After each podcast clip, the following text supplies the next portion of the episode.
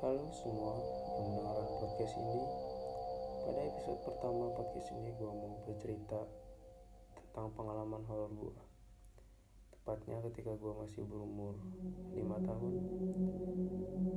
Kejadian ini ketika gue masih tinggal di Pulau Jawa, tepatnya Jawa Timur, di daerah Sidoarjo. Jadi, gue dan keluarga gue itu dulunya sering sekali pindah-pindah tempat tinggal gitu dan ngontrak.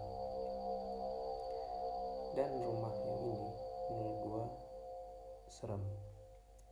Jadi ceritanya itu gue pindah ke daerah sidoarjo dulunya itu gue tinggal di Surabaya. Mungkin gambaran rumah ini seperti ini gue ceritain dikit ya.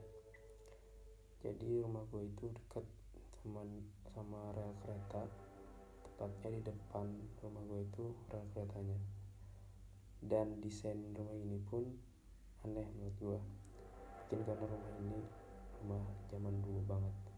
Di rumah ini memanjang ke belakang jadi pintu depan itu dan pintu belakang itu kelihatan. Jadi ketika lo masuk rumah ini seperti lorong. Tidak ada skat. Skatnya itu hanya sebelah kiri yaitu pembatas antara ruang tamu, ruang keluarga, dan dapur. Dan di kanannya itu ada kamar, tiga kamar yang kamar paling depan itu kamar kakak gue yang cowok, terus di sampingnya kamar kakak gue yang cewek, dan yang sampingnya lagi kamar gue dan orang tua gue. Dan dapurnya itu menurut gue serem juga sih. Kalau lo pernah lihat film Pengabdi Setan, kurang lebih dapurnya itu seperti itu. Ada sumur tua di dalamnya. Karena waktu itu belum ada mesin air jadi kalau lo mau ngambil air lo harus nimba dulu.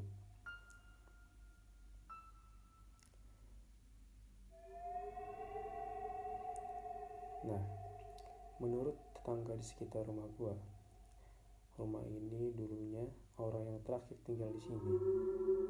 Pernah melakukan salah satu keluarganya pernah melakukan bunuh diri tepatnya di kamar kakak gue yang cowok yaitu kamar paling depan dekat ruang tamu. Terus kejadian aneh itu dimulai dari gue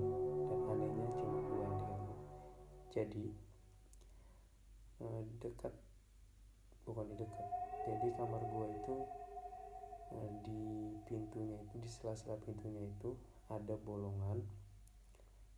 Entah kenapa kamar itu ada bolongannya gue gak tahu mungkin karena usia jadi rapuh. Jadi setiap kali gue senderan di kamar itu ketika gue sambil nonton TV selalu ada yang nyolot gue lewat lubang itu dan anehnya ketika gue cerita orang-orang rumah mencoba untuk senderan tapi gak ada apa-apa biasa saja. Dan yang anehnya lagi kejadian itu cuma ketika menjelang maghrib dan habis maghrib. Dan hanya gue yang digangguin orang lain gak ada yang gangguin selain gue pada suatu ketika gue sangat penasaran dengan makhluk yang ada di belakang pintu ini. Gue memberanikan diri untuk memegang tangan makhluk ini ketika mencolok gue dan sontak saja gue terkejut melihat bentuk dari tangan makhluk ini yaitu tangannya sangat dipenuhi dengan bulu lebat hitam dan kukunya sangat panjang. Spontan gue teriak. Orang rumah pun panik dan kalau gue yang cewek langsung memeriksa ada apa di balik pintu itu. Dan dia mencoba untuk melihat sesuatu di balik pintu itu. Dan dia melihat ternyata tidak ada apa-apa. Lagian gak mungkin ada orang katanya. Karena pintu itu sangat sempit untuk orang masuk di balik pintu itu. Di situ gue mulai bingung. Terus yang gue pegang tadi tangan siapa? Hmm.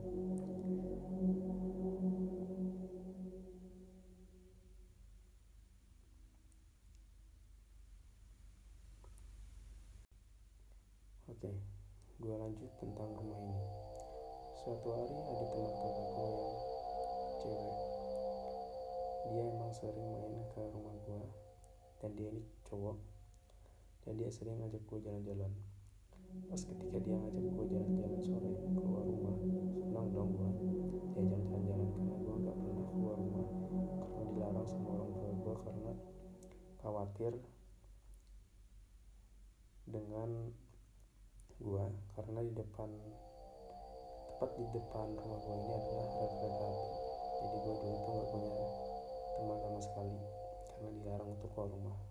pun ketika sore itu pun harus ada penjagaan dari orang dewasa atau orang rumah. Oke singkat cerita gue pulang maghrib sama teman kakak gue ini. Pada saat itu gak ada apa-apa. Senang dong habis jalan-jalan. Pas ketika udah jam 9 malam tiba-tiba ada makhluk masuk dari depan rumah gue padahal pintu depan itu sudah tutup dan makhluk ini terbang dan bentuknya pun hanya tangan. Tapi seperti orang mau terbang ngapak-ngapak gitu loh. Tapi makhluk ini melayang. Terus gue ngomong sama mama gue mah lihat ada tangan terbang gue bilang. Terus gue jawab mana? katanya. Gak ada siapa-siapa di sana.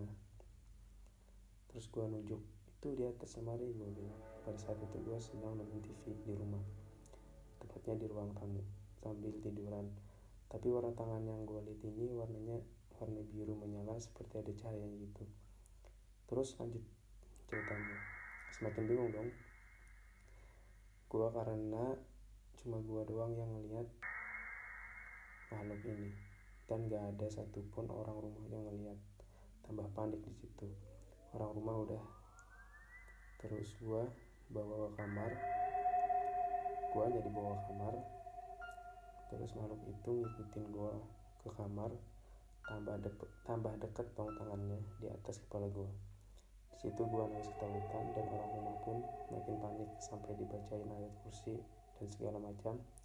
Makhluk itu gak hilang masih aja terbang di di dalam kamar gue dan akhirnya gue disuruh pejemin mata sambil peluk guling terus mama gue ngomong udah jangan dilihat katanya. Gue tidur aja.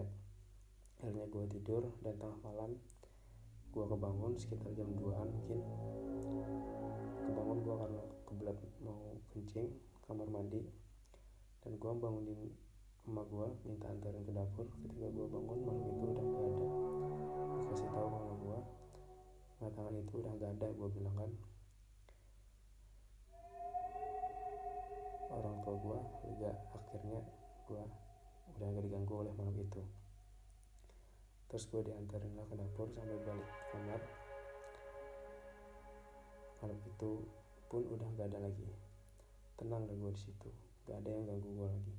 Setelah kejadian itu beberapa minggu setelah itu akhirnya gue mutusin untuk pindah rumah. Karena rumah itu kata orang emang sering penghuni-penghuninya diganggu. Mungkin pengalaman horor gue sebenarnya masih banyak pengalaman horor gue dalam hidup. Gue mungkin next episode gue akan cerita lagi. Oke semuanya terima kasih telah mendengar podcast ini. Sampai jumpa nanti